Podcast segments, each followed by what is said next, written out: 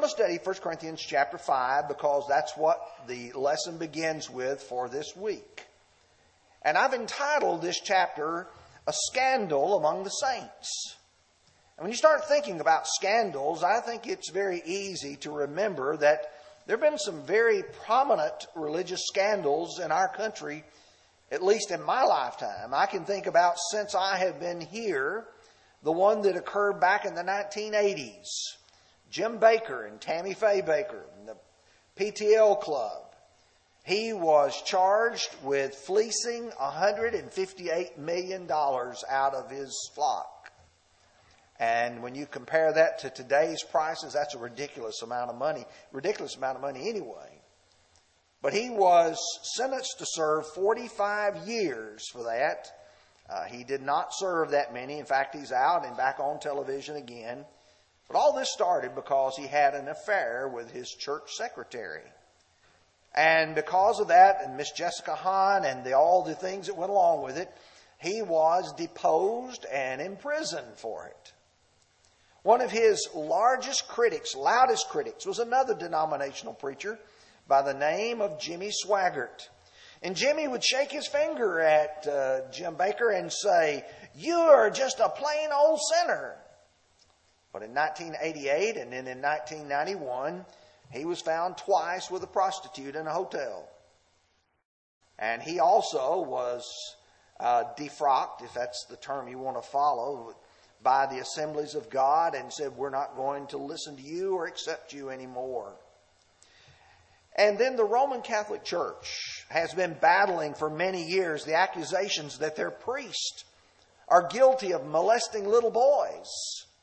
In fact, this afternoon I read that there were about 700 of them currently under charges right now. And you say, church scandals, church scandals, church scandals. But now I want you to think about our brethren. I'm not talking about denominational churches. I'm talking about our brethren now. What about local congregations in a local area and the scandals that occur? Have you heard what's happening at? And then name the congregation. And what happens is many times the preacher, elders, deacons, Bible class teachers, uh, their wives are involved in immoral affairs. And the church is is struggling because of that scandal within the church. Now, what happens when that occurs? Well, I'd like to refer you back to 2 Samuel chapter 12 when Nathan was confronting David. And David's sin with Bathsheba was a gross act before God. And we read However, because by this deed you have given great occasion to the enemies of the Lord to blaspheme. David, what you have done has caused the enemies of God to have a great opportunity. Anytime a scandal occurs among God's people, it's going to cause the enemies to have something to say and, and something with which they can accuse us. Well, here's what I want us to do. I want us to study chapter 5, and you can open your Bibles. If you don't have your Bible, you can take one of the Pew Bibles out. We're going to look at verse 1, the scandal of open sin. Then in verses 2 through 8, the seriousness of unrepentant sin. And then finally, the solution for dealing with sinners in verses 9 through 12. Look with me at verse 1. It is actually reported that there is fornication among you and such fornication as is not even named among the Gentiles, that a man has his father's wife. Now, um, when Paul says it's actually reported, he's not referring to gossip. The household of Chloe has already reported to him in chapter 1 that there were divisions in the congregation over various preachers, and evidently she must be the one who has reported this as well. But this is not just evil surmising, it's an open sin that everybody can see. It is fornication, it's a sexual sin.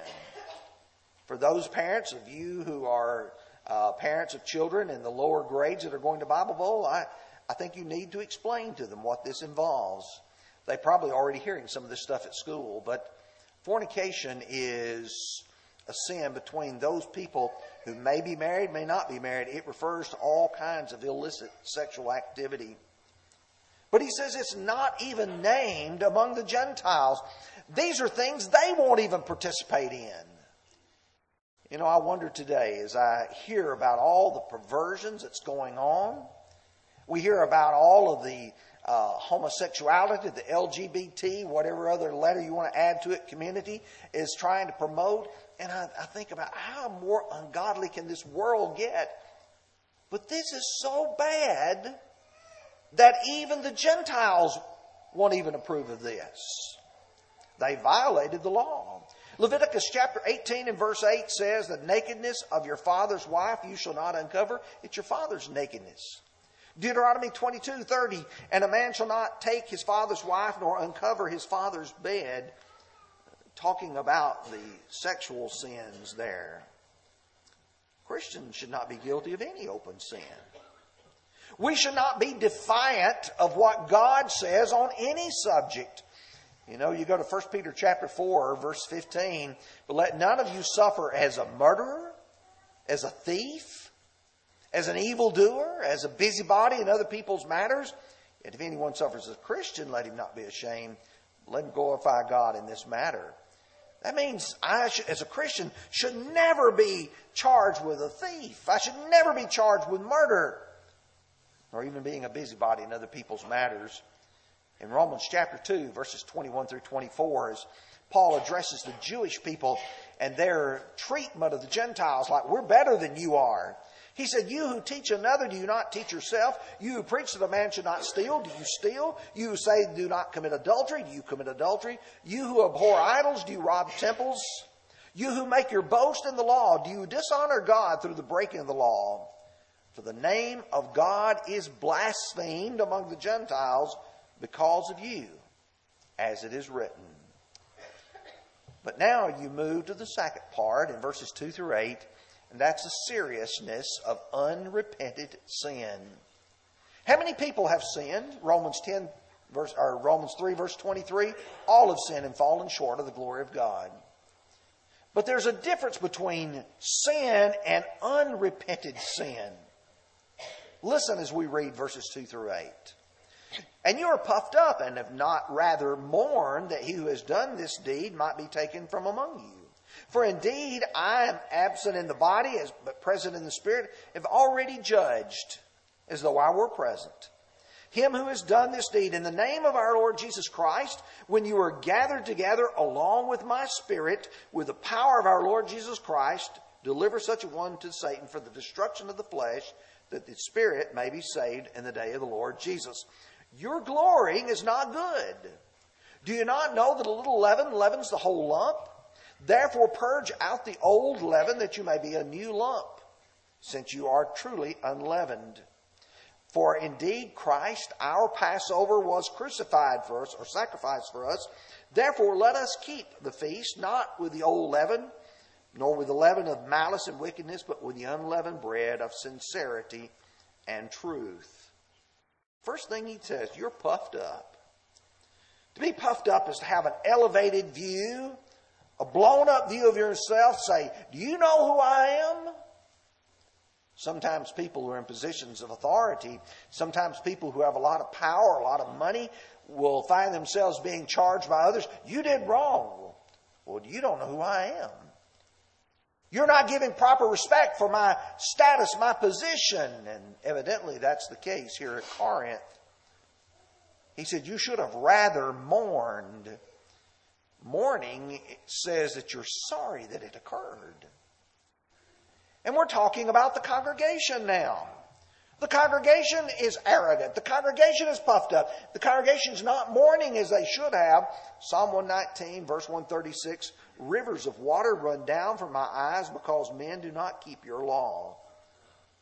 David could look and say, As I see everybody and they're not doing what God wants them to do, he says, It just grieves me. Jeremiah 13, verse 17. But if you will not hear it, my soul will weep in secret for your pride. My eyes will weep bitterly and run down with tears because the Lord's flock has been taken captive. Jeremiah looks and says, I don't want you to sin. I don't want you to depart from God. But if you do, I'm going to have to weep for you. There are times when other people will commit sin in our midst, and rather than gloating over it, you ought to be sad about it, mourning over it. He said that he who had done the deed might be taken from you. To be taken from him means to be removing of the offender.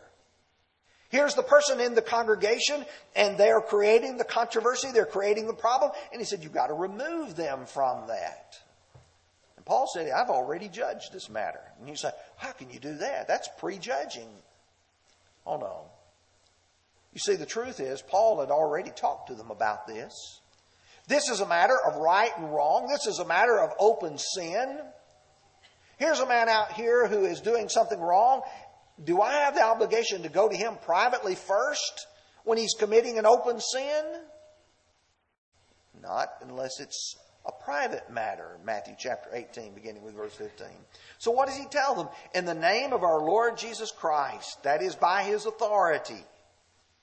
In 1 Corinthians 2, verse 16, Paul says, For who has known the mind of the Lord that he may instruct him? But we have the mind of Christ. When Paul is speaking here, he's speaking authoritatively. He said, along with my spirit, in the power, in the name of Jesus Christ. You being gathered together. That means it's a congregational activity.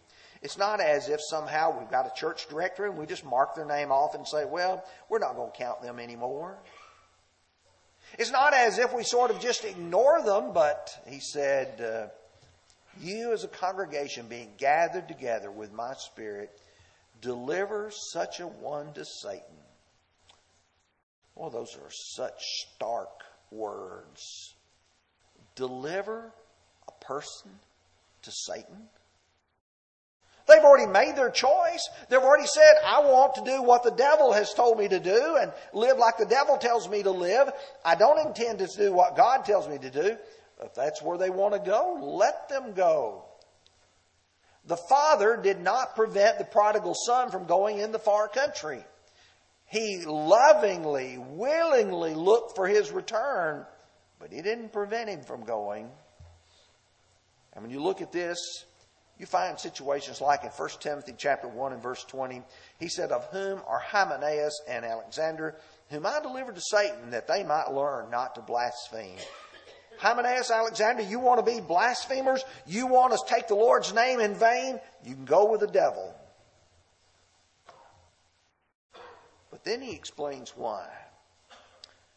That his spirit may be saved in the day of the Lord Jesus. You see, that's the desired outcome. We want the man to be saved. When somebody says, I'm going to live like the devil, say, okay, you go over there to the devil's place. You go, if you're going to act like the devil, you're going to be one of the devil's followers, then you go associate with them. You don't stay with us. That person realizes what they've lost. You know, the prodigal son came to himself and he said, You know, my father has servants who've got a lot more than I do. I'm going to go home and I'm going to say to my father, Father, I've sinned against heaven and in your sight. I'm no more worthy to be called your son. Make me as one of your hired servants. Oh, yes. The goal is to try to save their soul. You see, the church had already been influenced by this glorying. Paul had said, Your glorying is not good. What's going on in the church now is not a good thing. When you have people sinning openly and you have people who are participating in it and others who say, Well, it's all right with me. Then what you are doing, you are bidding Godspeed to error and Paul says that glorying is not good. And he explains, he says, Do you not know that little leaven leavens the whole lump? Leaven, as we talked about a few weeks ago, was the influencing agent that was used to make the bread rise. And as it was inserted into a portion of the dough, it would cause it to rise and it would influence as it is mixed to the whole thing. And God told the children of Israel in Exodus chapter 13 and verse 7 Unleavened bread shall be eaten seven days, and no leavened bread shall be seen among you, nor shall leaven be seen among you in all your quarters. They had to get rid of all the leaven. And that's the idea that Paul is saying because he brings up the Passover. That's when this occurred. The Feast of Unleavened Bread and the Feast of the Passover were one and the same. And he's saying, now I want you to understand, you don't have any leaven there. Because see, leaven was often used as an influence of bad things. Paul will say later in 1 Corinthians 15 and verse 33, do not be deceived. Evil company corrupts good habits. Yes, you keep hanging around with those no count folks, those sinning folks, those people who do not respect God, and you too will become like them. You see, there's congregations that don't understand that as you begin to compromise just a little here, a little there, pretty soon you find yourself no longer where you once stood. And we can't compromise. Which brings me to the third part of this lesson found in verses 9 through 13. Let's read this together here as we go through this section. I wrote unto you in my epistle not to keep company with fornicators. Yet I certainly did not mean with the fornicators of this world, or the covetous, or the extortioners, or idolaters. Since then you would need to go out of the world. But now I've written to you not to keep company with anyone named a brother who's a fornicator, or covetous, or an idolater, or reviler or a drunkard or an extortioner, not even to eat with such a person.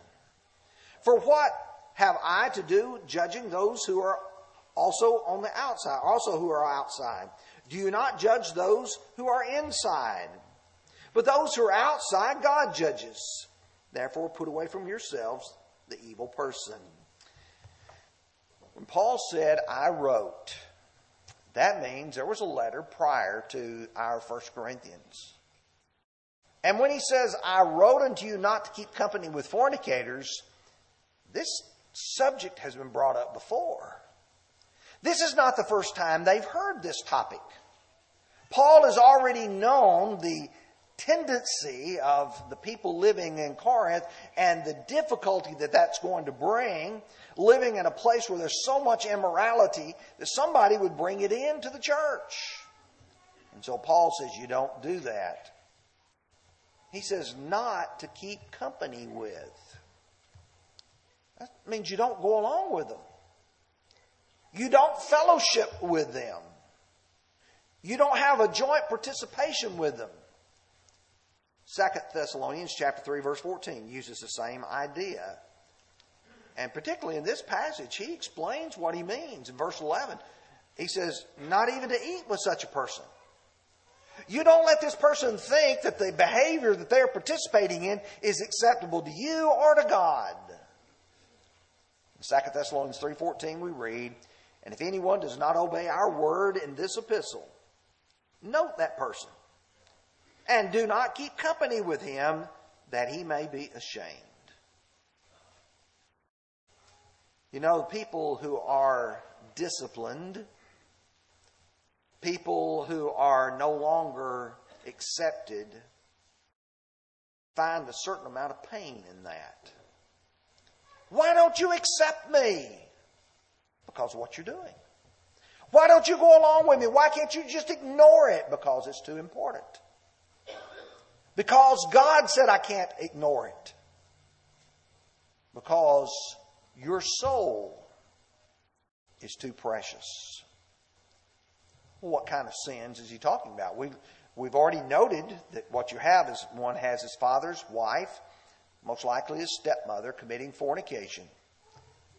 But as you start looking, not only fornication is listed among this, but covetousness. Oh, we, we'll withdraw over fornication, but what about a brother who's so greedy and so covetous that he wants what everybody else has. In Exodus chapter 20, he said, You don't covet your neighbor's ox or his donkey or his wife, his house, anything that belongs to your neighbor. Some people live their life with so much greed that they're constantly jealous of what everybody else have and they're trying to get it.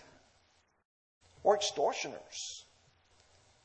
Perhaps the best English word to translate the original word is a swindler. Somebody trying to, by means of hook or crook, take what you have. Idolaters, people who have made an idol they're worship. That's who they're directing it toward. A reviler, a person who speaks evil of someone else, who reviles their name.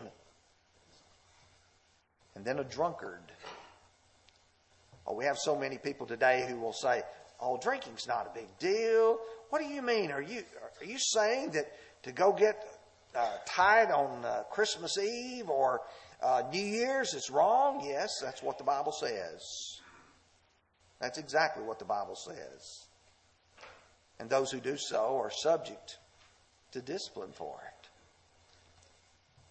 Of whom Paul is whom of whom is Paul speaking then? In this last little section here, he is dealing with two categories of people those who are brothers and those who are in the world. The brothers are Christians. Those who are in the world are not Christians. You see the, the divide between the two. And he says, I do not mean to say the fornicators of this world, or it says, or covetous or extortioners. He said, for then you would have to need to go out of the world. If you and I would not associate with anyone who had committed a sin, we'd be right by ourselves. We couldn't buy our groceries, we couldn't buy our gasoline, we couldn't buy our clothes. Because there are people who are involved in all these who are gross sinners.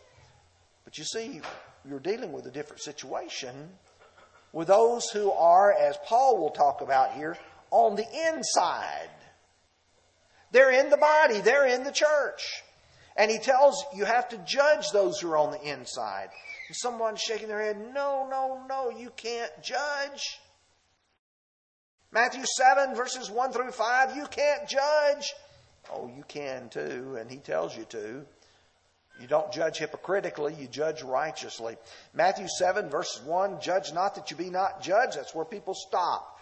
Verse 2, for with what judgment you judge, you will be judged, and what measure you use, it'll be measured back to you. And why do you look at the speck that is in your brother's eye, and look, uh, but do not consider the plank in your own eye? Or how can you say to your brother, let me remove the speck from your eye, and look, a plank is in your own eye? Hypocrite. Now here's, listen, first remove the plank from your own eye, then you will see clearly to remove the speck from your brother's eye. It's a hypocrite to say, I've got big sins in my life and you got some little problem and I'm going to try to help you straighten yours out. No, I don't do that. You who are spiritual, restore such a one in a spirit of meekness, considering yourself lest you also be tempted. And then Matthew or John 7, verse 24, do not judge according to appearance, but judge righteous judgment. Judging according to appearance is superficially, just looking at what you see. Judge righteously. Don't be prejudiced. Don't be partial. Make sure you judge as God would have you to judge. Skin, sin and scandals are embarrassing. If it were to happen to us here at Bobby Branch, it would be awful. Because you know, the community will talk about it and people will hang their head and they'll say, Oh, you mean you guys are doing that? But the best way to address sin is not to try to sweep it under the rug. The best way to deal with sin is not to try to ignore it, but is to confess it and forsake it. Proverbs 28 and verse 13 He who covers his sin will not prosper, but whoever confesses and forsakes them will have mercy. And if you have sin, it can be forgiven. Tonight, if you need to take care of sin in your life, doesn't matter what you have been involved in the past, you can be forgiven. But you've got to believe in Jesus. You've got to repent of those sins. You've got to confess your faith in Him and be baptized. And you say, Well, I've done that. Then, if you have sinned subsequently, then you have sin in your life. You need to repent of it. You need to ask your brethren to pray for you. James 5, verse 16 says, Confess your faults one to another and pray one for another, that you may be healed. The effectual, fervent prayer of a righteous man avails much. The song, softly and tenderly. Jesus is calling. Would you come as together we stand and sing?